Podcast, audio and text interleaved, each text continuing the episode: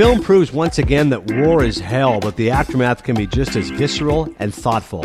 That's from Brian Truitt of USA Today. An outstanding film, 1917. Get ready for my glowing review of one of the best pictures of the year coming up from Sam Mendes and Roger Deakins. We're reviewing 1917 along with Greta Gerwig's adaptation of Little Women and uh, also talk about Shia LaBeouf, his fantastic work in Honey Boy, a very personal film, which is about himself and his father as he plays his father in the movie. Think how crazy that is. My man Adam Amin's also going to be our special guest this week, and the Mount Rushmore is going to be uh, the best war films in honor of 1917.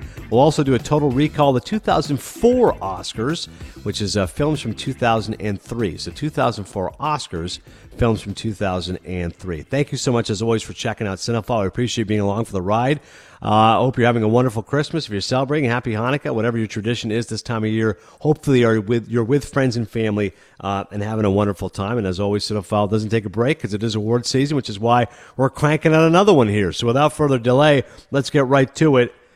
Schofield and Blake, two young British soldiers during the First World War, are given a seemingly impossible mission. With time against them, they must deliver a message deep in enemy territory that will stop their own men and Blake's own brother walking straight into a deadly trap. It's a fairly straightforward premise, but it is brilliantly rendered. Thank God, as always, to Ben Lyons, my man, who hooked me up with the BFCA, the Broadcast Film Critics Association, which is why I get to see all these screeners and why I've seen 1917, which I believe is going to be limited release Christmas Day, probably more wider release January 10th. So go check it out as soon as you can. You got to see it in the biggest theater possible. Obviously, uh, I'm lucky I get to watch it here at home. I don't have to uh, make the effort because all these screeners. But let me tell you something 1917 is one of the best movies of the year. It is an incredible spectacle of filmmaking.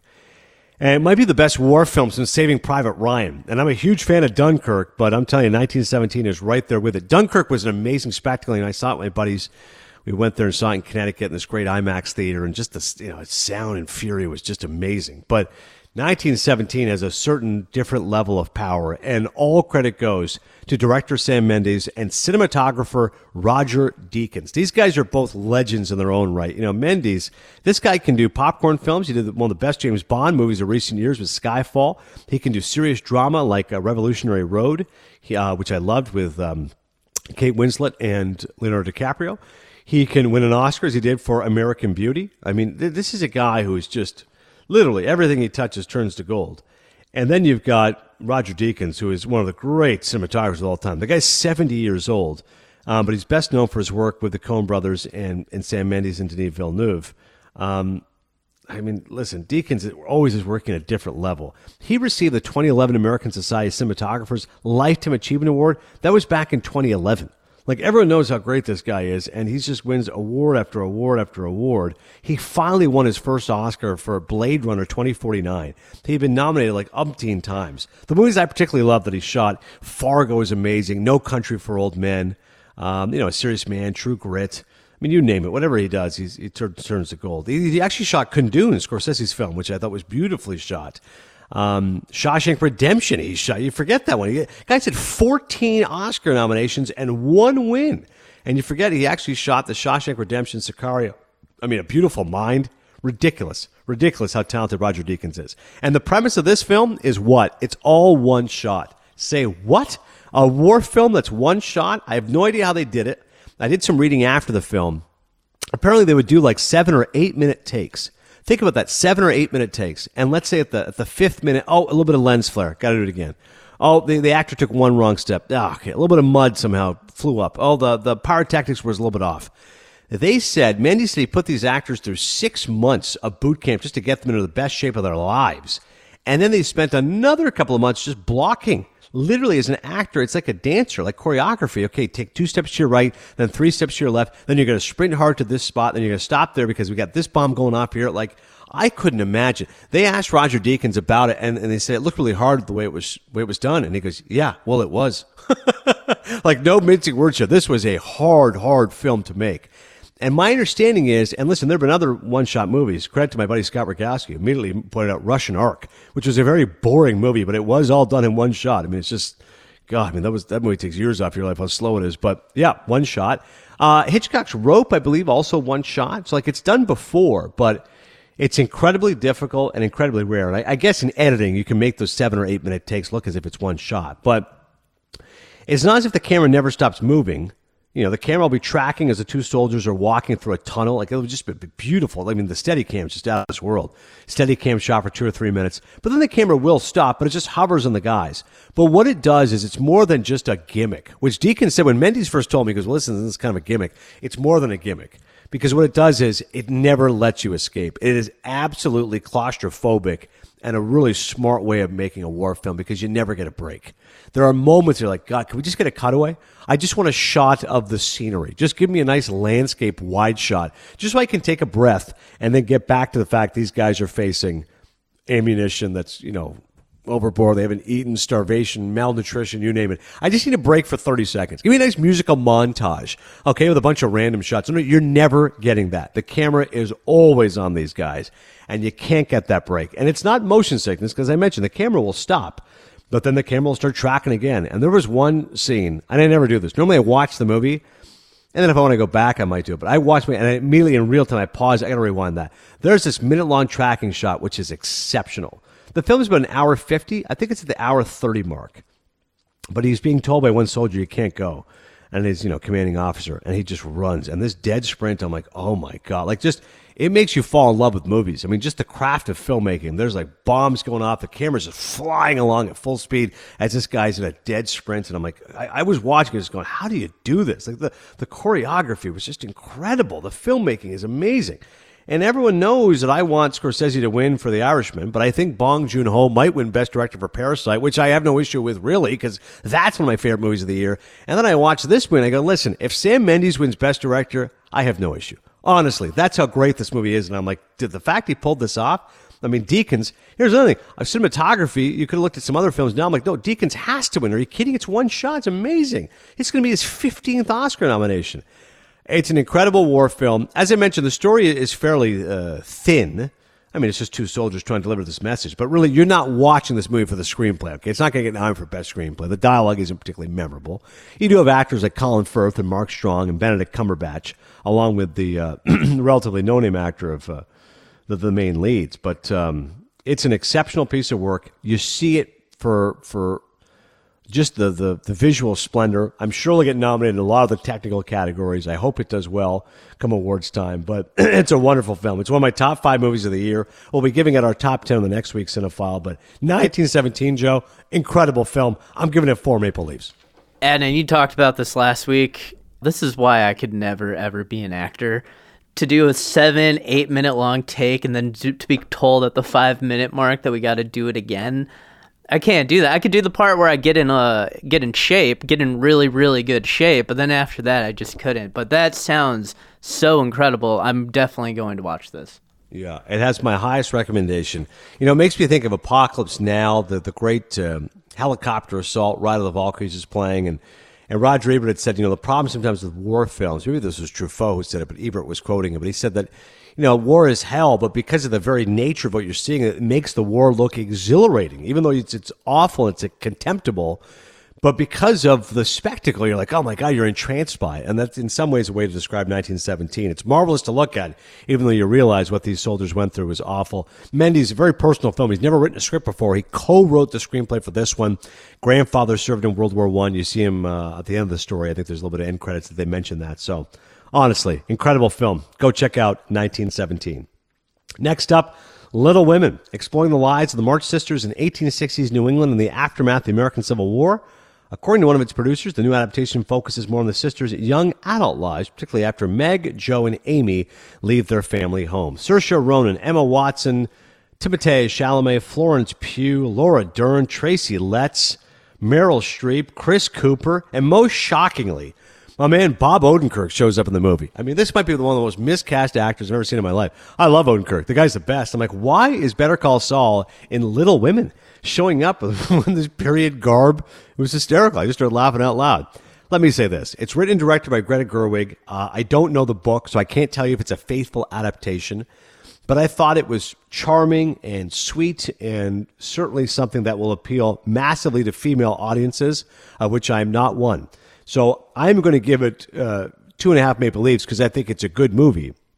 but it's not something that I would return to. It's not something I would seek out because I had the screener. I watched it. I can appreciate the costume design, production design, and what Greta Gerwig did, which I think is is hard to do, which is take you know a classic novel from the 1860s New England and try to make it relevant in today's world. It's well acted across the board, particularly Saoirse Ronan. She actually got snubbed by the SAG, so I actually don't know if she's going to get a Best Actress nomination. But it nice to see her rewarded. Florence Pugh, in particular, is very good as Amy March. I loved her in Midsommar, a movie which is getting no Oscar buzz at all. But uh, I'd love to see Florence Pugh get nominated for Midsommar. But she's in there as Amy March. The other actors kind of pick and pop. You know, Tracy Letts, as I mentioned, Laura Dern, Chris Cooper's always good. But listen, Claire Atkins, this is a movie for her. This is a movie for people who love Little Women, love period pieces. My mom loves that, or, you know, my mom loves that era. My wife loves this kind of stuff. I don't think it's a movie for me and Joe, but I'm giving it two and a half Maple Leafs. It's a good movie. Uh, for all our female listeners out there, if you like this kind of thing, go check it out this holiday season. Maybe it's a good date movie. You know, one for me, one for you. Guys want to watch 1917. Girls want to watch Little Women. Maybe that's the way to go. Uh, Chalamet's good in the movie as well. He's obviously one of these guys, picks a lot of good parts, has a relationship with Greta Gerwig. And uh, of course, there's Ronan and Gerwig reuniting from Lady Bird. So good for Greta Gerwig. I mean, I, I, think when you make a good film like Lady Bird, a great film like Lady Bird, and you get rewarded, you just, okay, what do I want to do now? It reminds me what happened with P.T. Anderson after Boogie Nights. Francis Ford Coppola told him while he was having dinner with Warren Beatty, hey, the next movie, make sure it's something you want to do because you won't get this chance ever again. After that, they're going to have their hooks in you. So you do the one you want to do. So I think for Greta Gerwig, hey, big success with Lady Bird. What's the one you really want to do? I've always wanted to adapt Little Women. Okay, do it now because then after that, you may not get the chance. So hopefully it's a success. I think it's a good film. Um, Helen O'Hara does say this of Empire, not just for women of whatever size, warm but never wishy washy, cozy without being cutesy. A superb adaptation of the source. Further evidence that Gerwig is the real deal. I would completely agree with that. Greta Gerwig definitely is the real deal. Would be nice to see her maybe get a Best Director nomination. It appears to be a boys' club this year. Alonso Duralde from The Wrap, in an era in which sentimentality is a seasoning that filmmakers either shun entirely or employ with too heavy a hand, Gerwig crafts a work that is moving without being manipulative. This is a Little Women for the ages. Wow. Joe, odds you're going to see Little Women this holiday season. Maybe not this holiday season, but definitely sometime in the spring or summer. Uh, I think, I mean, it's commendable to Greta Gerwig that this is an adaptation that has gone through a few incarnations through a few different directors. So, you know, kudos to her for picking a book that has been done before and making it different.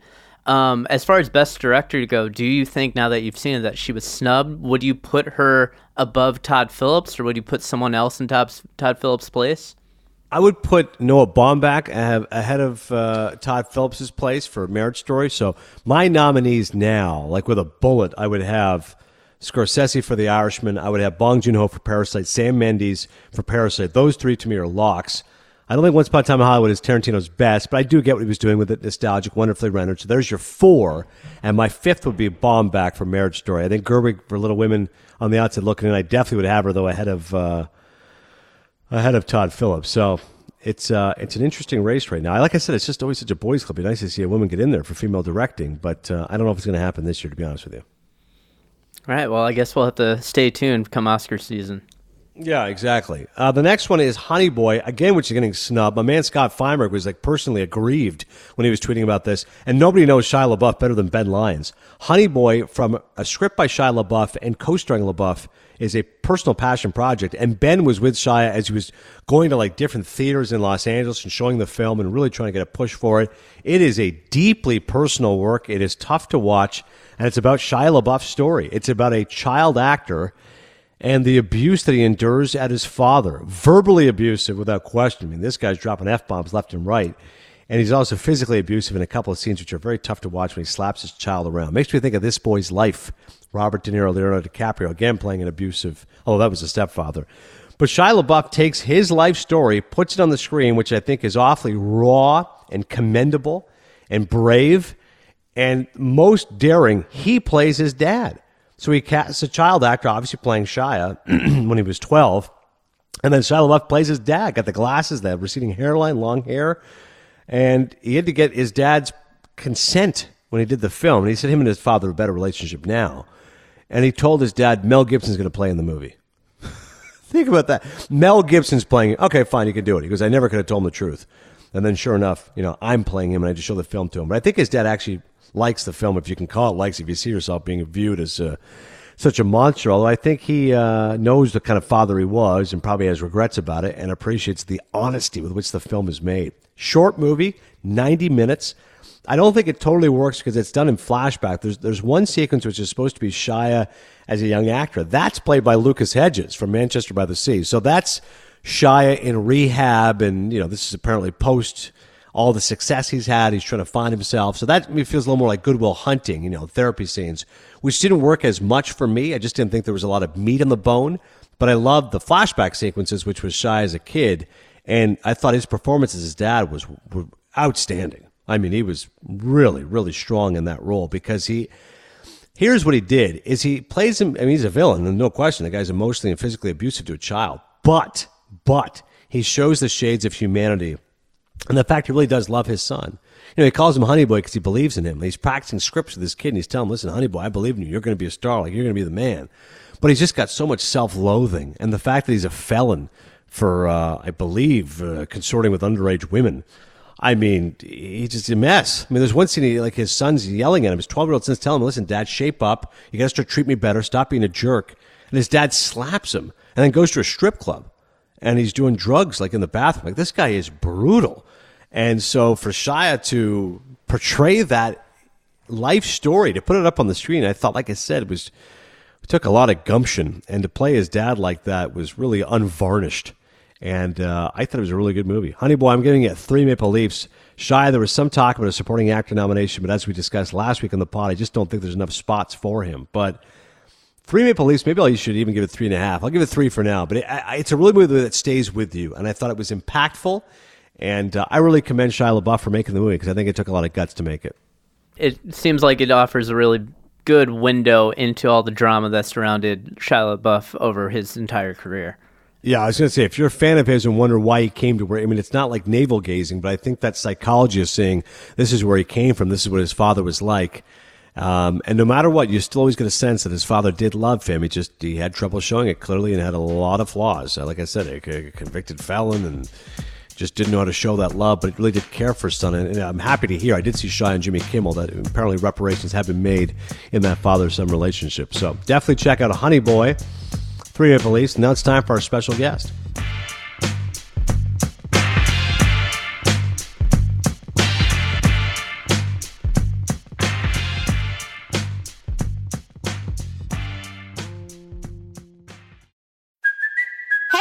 Cuoco for Priceline. Ready to go to your happy place for a happy price? Well, why didn't you say so? Just download the Priceline app right now and save up to 60% on hotels. So, whether it's Cousin Kevin's Kazoo concert in Kansas City, go Kevin, or Becky's Bachelorette Bash in Bermuda, you never have to miss a trip ever again. So, download the Priceline app today. Your savings are waiting. Go to your happy place for a happy price. Go to your happy price, Priceline. Everyone is talking about magnesium. It's all you hear about. But why? What do we know about magnesium? Well, magnesium is the number one mineral that 75% of Americans are deficient in. If you are a woman over 35, magnesium will help you rediscover balance, energy, and vitality. Magnesium supports more than 300 enzymatic reactions in your body, including those involved in hormonal balance. From functional medicine doctors to mental well being and female hormone experts, we all know that magnesium is the one mineral to improve all aspects of well being and health. But which one? Magnesium Breakthrough from Bioptimizers, the trusted choice recommended by leading experts with seven best absorbed forms of magnesium to ensure your body receives the support it needs for overall well being. Go to bioptimizers.com slash balance today and use code BALANCE10 for 10% off. Support your journey to wellness at B-I-O-P-T-I-M-I-Z-E-R-S dot com forward slash balance. Magnesium Breakthrough from Bioptimizers, your foundation to optimal health and vitality.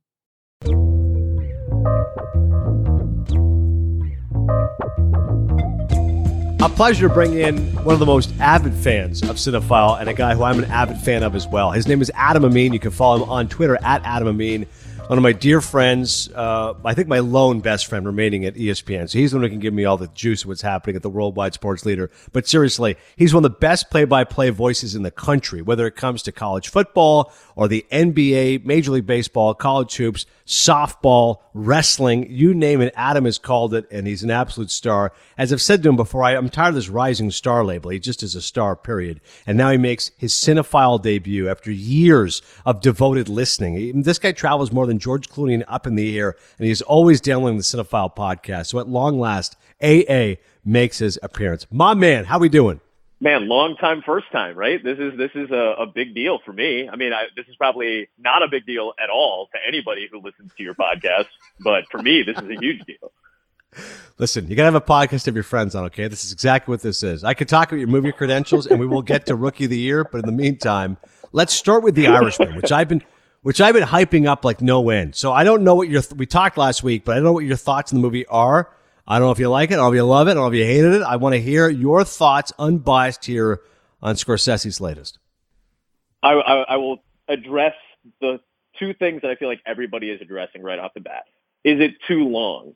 If you're looking at it in the sense of, okay, it's three and a half hours too long for a modern day, let's go to the theater motion picture, sure, you can make that argument. All right. I sat through, uh, you know, Avengers Endgame because I wanted to see it in a big scope on a large scale screen with, you know, surround sound and in a theater with other people.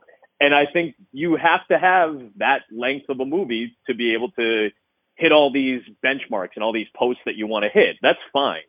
For a movie like The Irishman, that's, that's the length that it is, three and a half, that isn't going to be seen and hasn't been seen in theaters by most people because they have a Netflix account or they know somebody who does and are watching this movie, I don't understand like the backlash about the timing of it because it's pretend it's a Netflix like six episode, you know, story arc, like limited series run with Scorsese directing and and all of these superstar actors, these legendary actors in it. I don't know how you cut that down without losing some of the impact of it. So I feel like the timing, especially for the format that it's in, and I get if you want to go see it in a theater. I know you've you've gone multiple times, Adnan.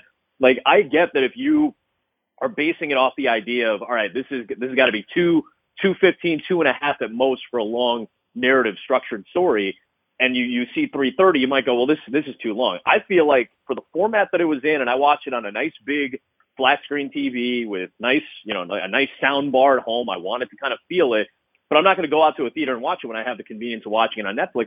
I loved it. I thought, I thought you, anything more you cut, you lose impact somewhere you lose impact between Pesci and De Niro if you cut one of their scenes. You lose the the overarching story about what the relationship has been over decades. You lose that with Jimmy Hoffa and and Frank Sheeran if you cut out some of these interactions like in the you know he's sleeping in the same bedroom as him. You need to keep establishing a lot of these things. So I feel like the story length is not a factor to me. And the only other thing that I thought about, Adnan, you and obviously we chatted about this a little bit, I didn't notice the anti-aging stuff, the de-aging stuff, except for when I first saw Robert De Niro and I go, oh, Robert De Niro looks young. And then like you talked about, I think when, when he beats up Joe the grocer, when, when his yes. daughter, you know, saying, oh, he pushed me or whatever. And the first time we really see, you know, his daughter have, have to see him in action. I think the movement's a little bit certainly. And I watched the conversation afterwards where they were saying, Hey, I have to remind, you know, Scorsese had to remind uh, Pacino and De Niro, hey, hey, he's got to be 49 in this scene. You know, you, you gotta, you gotta walk and kind of act and, and posture like a 49 year old rather than a 70 year old. So those are the only two things that really stuck out that a lot of people were complaining about. The first one I don't understand. The second one I can see, but I get over it. That suspension of disbelief eventually seeps in. Yeah, and I think the one that uh, you know maybe people focus on a little bit as well is that uh, war flashback because De Niro obviously doesn't look you know he at 25 looks like he's 40 or whatever it is. But but I'm with you. You just have a little bit of suspension of belief. Listen, this is much better than having younger actors playing these guys for like an hour of the movie. I'd rather yeah. have De Niro not quite looking the age, but it's still him rather than a younger actor doing it, which is why Scorsese ended up doing it. And so I, I'm with you. I think it's it's weird that Like literally, many people just focus on that. Like, oh, the grocery scene. I'm like, okay, who cares? Fine, it wasn't good. One minute of the film, it still doesn't take away from the fact it's this, you know, deeply felt melancholy rumination on life, and and it isn't derivative. You know, this isn't these guys repeating themselves, which is why Pesci was so reluctant to do it. He kept saying, "Well, we've done this already. We already did Goodfellas. We did Casino. What more is there to say?" But as I think, you know, you would agree with me that there is much more to say here with the film because it's a much different feel than those movies. Yeah, I, I agree with that, and I, and I also feel like there's there's a loss of impact if you don't see these guys in in a, in a long arch, you know, a long story arc. I think you lose some of the impact. Pesci was fantastic, by the way, and and I I, I would say because I, I I almost felt like Joey the Blonde, like uh, Sebastian Maniscalco's character. I almost thought that that would have been typical Pesci from like 1990. Like that's his Goodfellas character kind of coming out. I understand. I like the fact that he's not playing that guy. I like the fact that he's playing the subtle, understated. You know, he's playing Russell as this quiet, well-knowing, very much like the in the old mafia tradition of I know everything and I don't speak a word to anybody about it. Like I just I like that he plays this kind of subtle, quiet character for the entirety of the movie. There's no aggression. There's just calm reasonability. And he plays it so spectacularly, which I think we forget sometimes about Pesci because he's so iconic in Casino. He's so iconic in Goodfellas. He's so iconic even in comedy roles, you know, in My Cousin Vinny and in Home Alone and things. We picture him in these characters that are kind of more outlandish and have big moments and and these big, you know, he's he has his hair set on fire in Home Alone. He's breaking guys, you know, jaws in in Casino and Goodfellas. He's doing the "Am I a Clown to You" thing in 1990, and all of a sudden he's playing this incredibly subtle reasoned character. And I, I think that was one of the strengths of the movie. Used a great word, elegiac, to, to, to talk about this movie. It's, it's mournful. It is supposed to be a sad movie. It is supposed to bring you around to the realities. There's not a lot of glitz and glamour in this movie. There really isn't, other than a nice ring and Hoffa's got some money and there's some big money uh, amounts thrown around about how much everybody's making. But other than that, there's really not a lot of glitz and glamour in this. And I think every quiet character kind of played it well, including, I, I know the other controversy was Anna Paquin. I, I thought she was tremendous in her role. Like, I get you would love to see an, a, a really good actress like Anna Paquin talk more or have like more lines and things like that. But I thought in her role, she was so spectacular. She played the subtlety. She played the inner anger and resentment so strongly.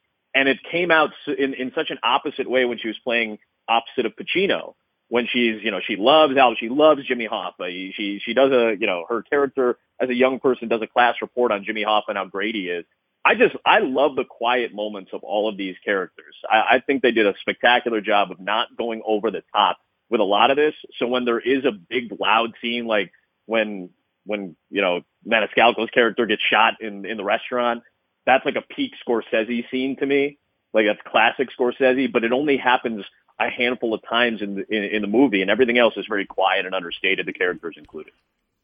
Yeah, it really deglamorizes the mob. But you're right. That that mob, it was amazing. That tracking shot, the way he follows De Niro in there and follows him, boom, boom, bam, boom. And the car comes, camera like pans up because it's a great shot of the street. Uh, you're right. That sequence in particular was amazing. I also think you're mentioning the cast, and I love the point you made about Maniscalco being like what Pesci used to be. You're right. That hair trigger temper, really flashy and cocky. The guy who I think was really good is Stephen Graham playing Tony Pro. I yeah. kept thinking, you know, how hard that would be. You're in a scene against Al Pacino and you're matching wits with a living legend and you have to like hate this guy. You antagonize him. And that whole sequence they have in prison about the money and wait, wait, you're in, you're in here too. Yeah, but I'm in here for something different. And, and later, I mean, that scene in Miami, again, you're opposite De Niro and Pacino and the way he gets him to try to apologize for you people, which has now become a story because Don Cherry got fired for saying you people again with the whole racial connotation. But I thought that whole sequence, the way it was written, the way it was played. Speaking of other actors who haven't gotten a lot of love, Stephen Graham, a terrific Tony Pro.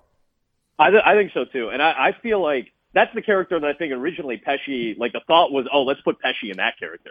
Like let's make Pesci the Tony Pro character that has that that kind of sarcastic uh, acerbic personality, and oh, Pesci would be perfect for that. And I, I think that's part of the reason he turned, you know, kind of turned away from a role like that.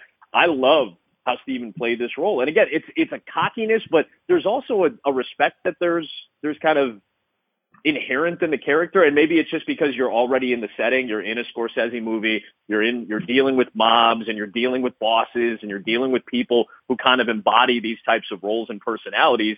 And he embodied it so, so perfectly. Like you want to hate him and you do. It could be, if you, especially if you're rooting for De Niro or Pacino or Pesci at any point in the movie, you're kind of automatically pushed to hating this guy but he's got it. There's a likability about him as this boss. Like there is a little bit of, hey, you should have, you shouldn't say that. You shouldn't say you people. And part of you is like, you know what? He, he shouldn't. He shouldn't say that. So just the way he played that, and and I feel like getting a lot of people on your side and just these little moments. And nobody. This is one of those movies where I feel like everybody who's featured at some point or another scores. You know, like everybody scores in this movie. Like no, like certainly De Niro and Pesci and Pacino are at the forefront of it, and rightfully so and they're going to get the majority of the shots, but everybody's getting the ball at some point or another, and everybody delivers. Like I, I, I thought I, I'm probably saying it incorrectly, but Stephanie Kurtzuba, who plays uh, De Niro's wife in the movie. Yeah. Uh, I mean, she was. I, I remember her from Wolf of Wall Street. She was. She was great. It has a very unlikable, likable character in Wolf of Wall Street. Very good in like two two shots here. You know, she gets like two kind of moments in the movie, and she plays them very well. You know, Paquin doesn't say much at all. It's what seven words. But every time the camera is on her, you're like, what is she thinking in this in this spot? So I feel like all these characters, all these actors and actresses did a great job of kind of embodying all these quiet characters. And and you really need that to round it out. Because there are a lot of edges in this movie, especially if it's going to be three and a half hours. There's a lot of edges that you need to make sure are kind of smoothed down. And these characters all do a really good job of smoothing out the story on the edge. Well said. We're talking to Adam Amin. Of course, you can see him on ESPN. You follow him on Twitter at Adam Amin and on Instagram as well. Marriage story. You are not the product of divorce. You have not ever been divorced, but I know you crank this out. You're not bringing personal, uh, you know, uh, artifice to this, Adam. But what did you think? Did this match the hype? I think it's one of the year's best. A real acting showcase for Driver Johansson. I think the script, it's a lock. Baumbach's going to win Best Original Screenplay. What'd you think? you and I talked about this before, and, and just about we, you know, a few weeks ago we were talking about Adam Driver. Is he like the, the great working American actor right now? You know, is he is he the best male actor we have working in this particular generation? You know, beyond the the DiCaprio's and the Brad Pitts of the world, you know, the next line of people I think might be headlined by Adam Driver, frankly, and and his performance, the the build up that he has, obviously to the the big scene that everybody's been kind of hyping about when he and Johansson have this really intense fight where they say these terrible things to each other. I didn't get overly emotional watching it. Uh, like like we joked around, I'm not a child of divorce. I don't know how this works, but I understood the buildup and how you can get to a point where you just say these awful things to somebody that you supposedly love, and the way he plays it is very relatable, and that's the big thing with Driver. Like even though he's got this distinct look about him, and you know he's very tall, he's kind of gangly, you don't know if he's good looking or not. it's, a, it's obviously a, your mileage may vary type of thing, but just the way he kind of captures the screen, he's got a presence about him. And, you know, whether it was BlacKkKlansman or to see him in a Star Wars movie kind of embody this evil villain and now put him in this spot where he's re- relatable. You cheer for him. You hate him at the same time because he, you know, he cheats on Scarlett Johansson at one point in the movie and, and it's discussed and it's brought up. It's just incredible to see how he can encapsulate so much of what's important about Baumbach's screenplay, and I think he did it masterfully. I think Johansson was excellent. I don't know. I, I don't think either one of them will get the win in their categories during the Oscars. I just think the categories are so loaded, in particular the Best Actor side this year. Uh, Laura Dern, though, put her at the top of the list for supporting actress. I thought she was outstanding. Smart, uh, this smart kind of cunning, but still sympathetic lawyer that you know, is trying to do what she can for Scarlett Johansson's character. Her playing off of Ray Liotta in the courtroom scene is so great. I, I was, I thought Laura Dern had a had a dynamic performance and a couple of really good uh, pitches over the middle to swing at hard, and and she had a couple home runs in these great segments that Baumbach wrote for that character. I love the baseball analogy, and you're right. When I walked out of there, I said, "Well, Laura Dern's winning an Academy Award because cunning is the right word." I mean, the, when she's first meeting Driver and clearly outwitting him, when Alan Alda is just completely feckless, I mean, yeah. Dern is just, you know, she's got that charming smile and she's just destroying the guy to bits. And you're going, oh my gosh, she's ruthless. And then when he goes back to Liotta, who it's just a house on fire. I mean, he, Alec Baldwin is telling us during his podcast, you know, he was going through his divorce to Kim Basinger. He goes, I went from Liotta to Alda. He goes, I met a guy who was like Liotta, and he goes, he was just he was seething as I was talking to him, like he was just so angry. I was like, oh my god, he goes, I don't think I can work with this guy. But then Alda, of course, is useless and completely gets uh, you know turned around by Laura Dern. So it was um, my only quibble with the movie. I, I thought the scene where he sings Sondheim's "Being Alive" was so contrived. I mean, I literally, I took off a half Yeah. a maple leaf. I would have given it four maple leaves, Adam. I took off a half maple leaf. I was in the crowd, the New York Film Festival, and everyone started cheering. And I said, okay, this is so ridiculous. This is such a manipulative, contrived scene. I'm immediately deducting a half a maple leaf right there.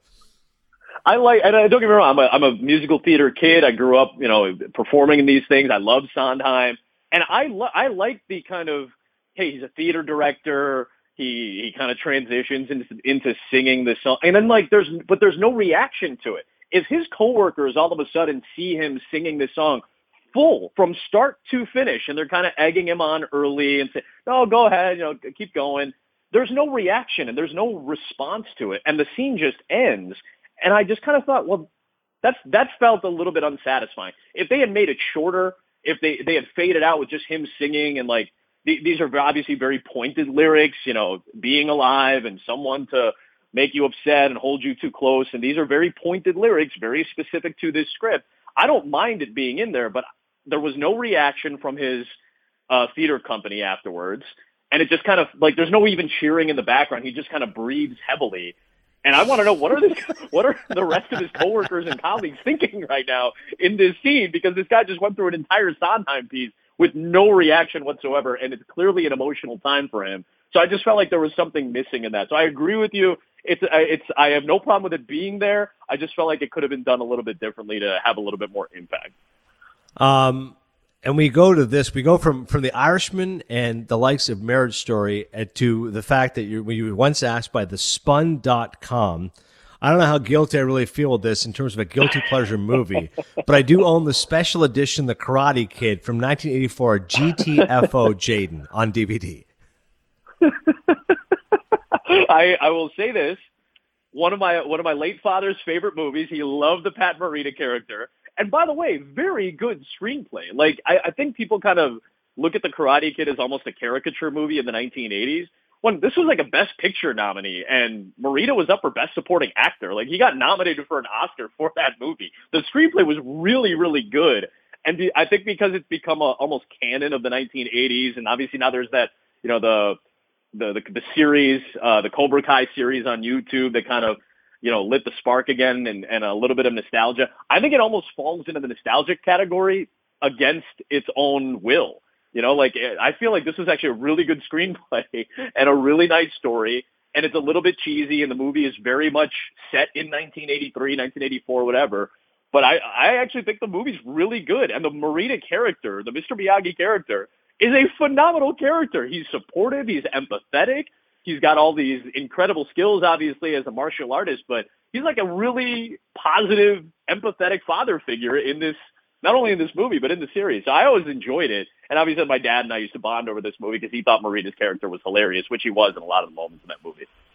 Oh yeah, listen, wax on, wax off. You don't get much more iconic than that. Um, what fictional athlete from a sports movie or TV show would you be the funnest to call on air? Henry Rowengartner, Rookie of the Year. Why is that your pick? I mean, it's got to be the best and easiest story to tell. A kid, kid, you know, ripped out of the the stands after blazing a ball from the Wrigley bleachers all the way to home plate. Uh, 12 years old and somehow gets through any of the collective bargaining uh, issues that will probably take place. It's a fascinating story if you were to put it in an actual context of Major League Baseball. And plus, think about who he's striking out in these movies. Like, like Bonds and Bonilla in their old school uniforms and their Pirates and Mets uniforms show up in this movie. Uh, I, I can't remember who else he strikes out. I think it's somebody from the Cardinals in the movie. Like they brought in like three or four real Major League Baseball players, and he's like he's fan, he's whiffing these guys. So I just feel like the story would have been hilarious to call. Air Bud doesn't do it for me, so I'm going to go with Rookie of the Year. That's the clip that we're going to tweet out for the audiogram. Air Bud doesn't do it for me. Deep thoughts from Adam Amin. Uh, where can we next see you, my man? I know you're obviously so busy right now. Thankfully, vacation. Where can we next find you on ESPN airwaves? I'll uh, I'll be in uh, your neck of the woods. I'll be in Toronto, uh, your old your old stomping grounds. I've got uh, Raptors and Celtics On Christmas Day, we have the first game of the day on ESPN. Richard Jefferson and myself, and Ariel Helwani, uh, the Wow. great UFC reporter and host, is going to step in and do some NBA with us. So that's uh, Ariel, a, a to it. It's fellow gonna be a blast. Canadian, I believe he's from Montreal. This is. I think that's why they assigned him to the game. Like this is a big deal. Like I'm really excited. This is going to be Richard Jefferson and Ariel's first Christmas Day games. This will, I think, be my fourth uh, in my career. So like we're gonna have a great time. We're like the rookie crew basically. So we're gonna have a blast in Toronto, and then uh, and then we'll head to New York for the Pinstripe Bowl uh, a couple days later after that. I love it, man. Maple dip donuts is the way to go, and get the French vanilla at Tim Hortons. I know you only drink coffee three or four times a year, but trust me, the uh, the uh, the French vanilla. It's I- Might, I- might I be don't worth it. Yeah, I, th- I think this Yeah. one will be worth it. This will be one of those trips where it's like you know this this needs to happen just for the for not for the. I hate calling it a novelty because it's not. I think for the experience of it. yeah, exactly. Uh, Adam Amin, you can follow him on Twitter, Instagram. He's a loyal follower, cinephile. You should all be supporting him. Great stuff on the Irishman marriage story, and of course, uh, rookie of the year as well. Back to vacation, more working out, lifting, and reading. What are you reading right now? That's the last question. a little bit of Gladwell. I'm going back and reading the tipping point. Uh, a friend of mine told me that, so I, I saw Gone Girl, I think a year ago, and I loved it. I, I had heard all about Gone Girl and how it was a just incredibly well put together story, and the movie is really great, and obviously the twist that everybody's kind of familiar with now. But everybody kept telling me that had seen the movie. You got to read the book. You got to read the book. So I have the book. I got the book. A friend of mine sent it to me, so I'm going to start Gone Girl uh, after I finish up this Gladwell. Awesome, man. I, I have read Gone Girl. It's a tremendous book. I mean, often the book is better than the movie, and it's, I mean, obviously you know what's coming now, but it's really, really well written. And uh, Gladwell is, listen, Gladwell, fellow Canadian. I mean, you're, listen, you talk to a Canadian, you're reading a Canadian, you're about to go call the Raptors game. Fellow Canadian Adam Amin. That's what I'm going to call him from now on. Honorary Canadian. I'll take honorary Canadian. Thanks, brother. Thanks, my man.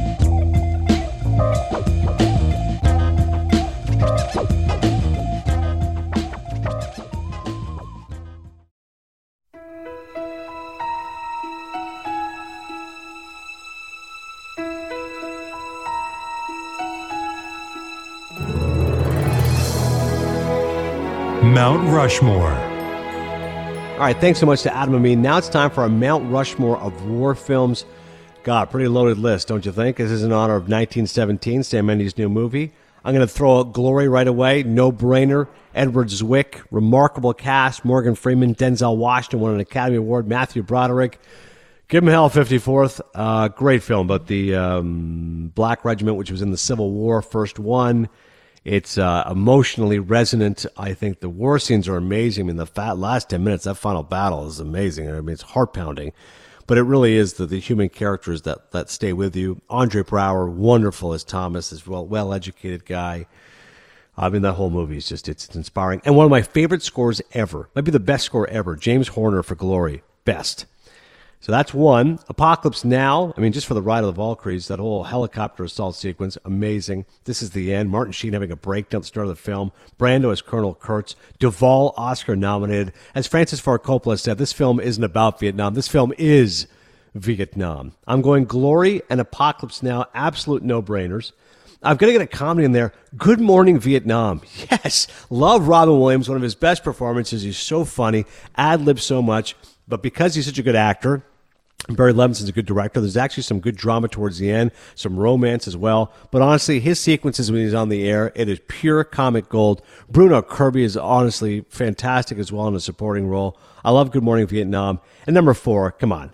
I got to get Platoon in there. One of my favorite films as a kid. Had the pleasure of talking to Tom Berenger and Willem Dafoe previously on Cinephile. You can check that on previous episodes. But I just love that story. I just thought it was amazing the fact that you have a guy who's stuck in the middle, who's stuck between the good sergeant and the bad sergeant. And Berenger is just chilling and so uh, nefarious. And Dafoe is so saintly, and I just love their performances. I loved Oliver Stone's script.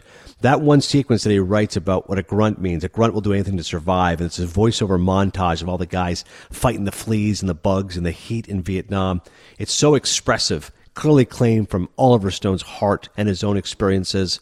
Amazing cast, you know, Keith David as well. Charlie Sheen obviously is really good in the movie, but uh, and obviously really well done all the war sequences.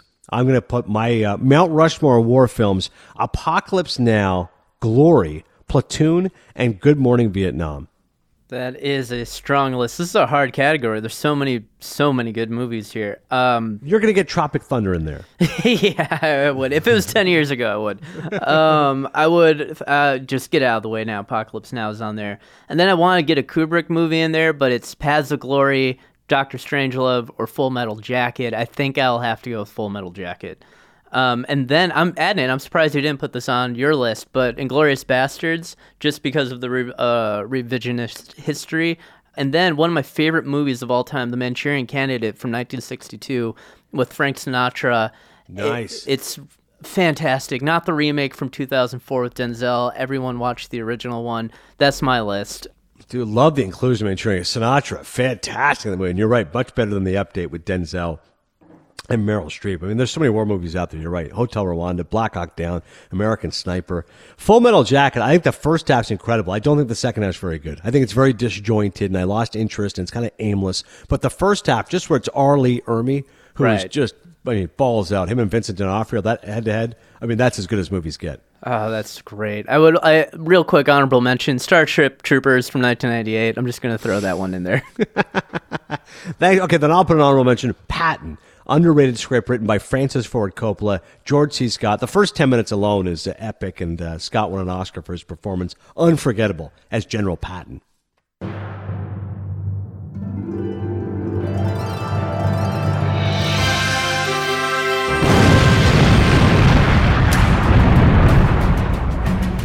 Total Recall. Now it's time for Total Recall. We're going uh, the 2004 Oscars, so it's films from 2003. Best Picture. What do we got, Joe? we have The Lord of the Rings: The Return of the King, Lost in Translation, Master and Commander, Mystic River, and Seabiscuit. I never saw Seabiscuit. My friend Mike Kiss loves that movie. Hear it's really well done. You know, the horses, charming, all the rest of it. I'm going to go Mystic River, man. I thought it was a really powerful movie. I mean, Sean Penn, is that my daughter in there? All those uh, performances, a great Dennis Lehane movie, haunting, just felt so much a film set in Boston. I'm going to go Mystic River. Robert Lorenz, Judie G. Hoyt, Clint Eastwood as producers. I know for Lord of the Rings, this was like, all right, you know, the career lifetime achievement award. This was the one just to reward them for the fact it was a real spectacle and in many ways impacted filmmaking. I don't think Lost in Translation is one of the five best. Master Commander, actually, I like more than I thought I would with Russell Crowe. And like I said, never saw Seabiscuit. So I'm going to go with Mystic River. Joe? I'm gonna go with Lord of the Rings only because, and don't hate me for this, I've never seen Mystic River, and so as a result, I need to go with Lord of the Rings. Okay. I mean, that, I'm sad I didn't even see Mystic River, but I got you. Uh, best director, what do we have? We have Peter Jackson for The Lord of the Rings, Fernando Meirelles for City of God, Sofia Coppola for Lost Translation, Peter Weir, Master and Commander, and Clint Eastwood, Mystic River. I love Clint Eastwood's direction in Mystic River, but I already gave it Best uh, Picture. I'm going to go with Fernando Meirelles, man. City of God was, I mean, that was just like a lightning bolt. When that movie came out, I can't believe it was 2003. I thought it was 06, but 03 it is. Um, amazing. I mean, it was, it was a bunch of gangster kids, man. It was like Scarface for kids set in Brazil. And just the sweep of it, the epic uh, scope of it. I love the fact he was nominated. I forgot he actually did get nominated for Best Director. I'm glad the movie got some love. I would have liked to see a Best Picture nomination, but I would go Fernando Meirelles, Best Director, City of God, over Peter Jackson. All right. I mean, I don't blame. I love City of God. That that movie's incredible. I will go with Peter Jackson though, only because of the innovative techniques he introduced to film. Gandalf being very big and Frodo being very small. A lot of that was practical. Uh, it was all done on set, so just the way that he was man- able to manipulate the perspective of the camera, I got to go with Peter Jackson. You know, that's actually a really good point. I did not realize it was that uh, intricate. You love Gandalf. I love Gandolfini. What do we have for Best Actor? We have Sean Penn from Mystic River, Johnny Depp, Pirates of the Caribbean, Ben Kingsley, House of Sand and Fog, Jude Law, Cold Mountain, and Bill Murray, Lost in Translation. Wow, I uh, I know my brother was so happy Johnny Depp got nominated. It was nice to see like a populist film like that kind of breakthrough, and he was really funny playing Keith Richards, Pirates of the Caribbean, or his homage to Keith Richards. Kingsley was haunting, man, and God, Masood Amir Behrani, House of Sand and Fog. That ending was like, just terrifying. Never saw Cold Mountain. I just want to say Bill Murray's an Academy Award winner. All right, Sean Penn was awesome in Mystic River, and I have no issue with him winning. But I'm telling you right now, Bill Murray should have won an Academy Award for all the movies he's done. I don't think Lost in Translation is his best, but I did think he showed uh, elements of drama and romance you wouldn't normally expect. And he did nail that aspect of a guy who's a sad sack actor whose past is long behind him, who feels energized by Scarlett Johansson, this ingenue. I'm going Bill Murray, best actor. I cannot agree with you more. I really want, really wanted Bill Murray for this uh, category. Just a huge Bill Murray fan, and also, I will just real quick from Mount Rushmore throw stripes onto the war movies as well. Uh, nice. But yeah, Bill Murray definitely best actor. All right, so for best actress, what do we have? We have Charlize Theron in Monster, Keisha Castle Hughes in Whale Rider, Diane Keaton, Something's Gotta Give. Samantha Morton in In America, and Naomi Watts, 21 grams. Never saw Whale Rider. Diane Keaton was pretty good. Something's got to give. Oscar nominee, but not a winner. Samantha Morton, I'm telling you, man. In America, I love that movie. Really good script as well. So I'm glad she got nominated. Uh, Naomi Watts is heartbreaking in 21 grams. I mean, both of those are really, really good. But honestly, Charlize Theron in Monsters, Eileen Wuornos, uh, remarkable. I mean, that transformation, the amount of weight she put on, shaving her eyebrows, her face, playing a serial killer. I mean, it, it, remarkable transformation. I'll go with Charlize. Yeah, I, I, think that she's the clear front runner for this category, just for the transformation alone. So I'll go with Charlize as well. Best supporting actor. We have Tim Robbins, Mystic River, Alec Baldwin, The Cooler, Benicio del Toro, 21 Grams, Djimon Hounsou, in America, Ken Watanabe, The Last Samurai. Never saw Last Samurai, so Ken Watanabe's out. Uh, in America, Djimon Hounsou, ridiculous nomination. I mean, the movie is excellent. Uh, Jim Sheridan wrote and directed it, did My Left Foot, and I love Samantha Morton's nomination. But I remember that year going, how the hell did he get nominated? He's in like 10, 15 minutes. My friend Randall and I like, it was ridiculous. He never should have been nominated. Del Toro, always fantastic. Very dark and brooding in 21 grams.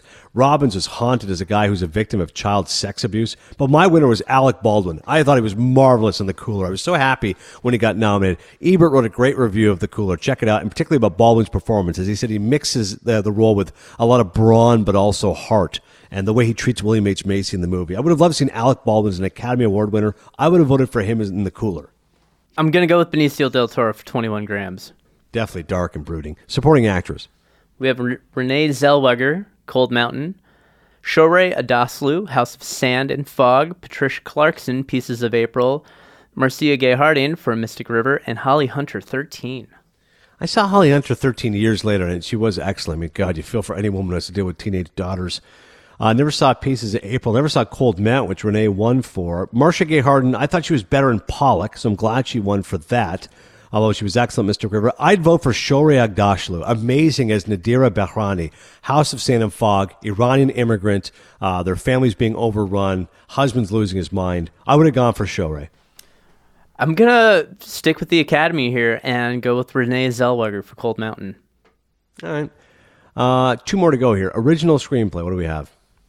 We have Lost in Translation by Sofia Coppola, The Barbarian Invasions, Denys Arcand, Dirty Pretty Things, Stephen Knight, Finding Nemo, Andrew Stanton, Bob Peterson, and David Reynolds. In America, Jim Sheridan. I'm going to go with In America. As I mentioned earlier, I, I, love that movie, and it's a you know great immigrant story, Irish family acclimating, Paddy Considine, Samantha Morton. I love the ending. I mean, it's so beautiful. It's about a family who's uh, lost one of their kids and just trying to overcome that unimaginable tragedy. I love that script. I would go with In America, although I, I know Sofia Coppola obviously was a good script with Lost in Translation. Barbarian Invasion, Canadian love. Denys Arcand, I forgot he got nominated. Great underrated movie. I'm going to go with In America for Jim Sheridan. Normally I go with Finding Nemo, but Lost Translation is on the list, so I'm, I got to go with that for the same reasons you said before. Nice. And last up, uh, adapted screenplay. We have The Lord of the Rings, The Return of the King, American Splendor, City of God, Mystic River, and Seabiscuit. Never saw Seabiscuit. I'm not going to go Lord of the Rings. City of God is more about the directing, I think, rather than the screenplay. Mystic River, really good script by Brian Helgeland, who also wrote L.A. Confidential, based on the novel. This one by Dennis Lehane. I'm going with American Splendor. Great script. Shari Springer Berman, Robert Pulcini, based on the comic book series American Splendor by Harvey Pekar and Our Cancer Year by Harvey. So inventive. Um, Paul Giamatti, remarkable performance. Uh, Best adapted screenplay. I thought American Splendor was so smart. I mean, they, they break the fourth wall. You have Harvey Pekar in the movie commenting that Paul Giamatti, why is this guy playing me? Blah blah blah. You have his cartoons, voiceover narration. You have Giamatti, the fictionalized version of him. I thought American Splendor was a very special film. I'm in complete agreement with you. Uh, I'm gonna go with American Splendor as well. Plus, I just love Giamatti, so definitely that movie. I was going to say we are in agreement on that. All right, uh, Merry Christmas, everybody. Happy Hanukkah. Thank you so much for listening to Cinephile. We'll be back next week with our reviews of the top 10 films of 2019. Uh, thank you so much for supporting Cinephile. As always, go to Apple Podcast, subscribe, rate, review. Thank you so much to Cadence 13 and John McDermott, Chris Corcoran, and our entire crew. Of course, Joe Engelbrecht, my man, who uh, always keeps the ship afloat. And uh, I can't thank you enough for giving us a home here on Cinephile. Have a wonderful new year. We will talk to you next week here on Cinephile. Until then, I'll see you at the movies.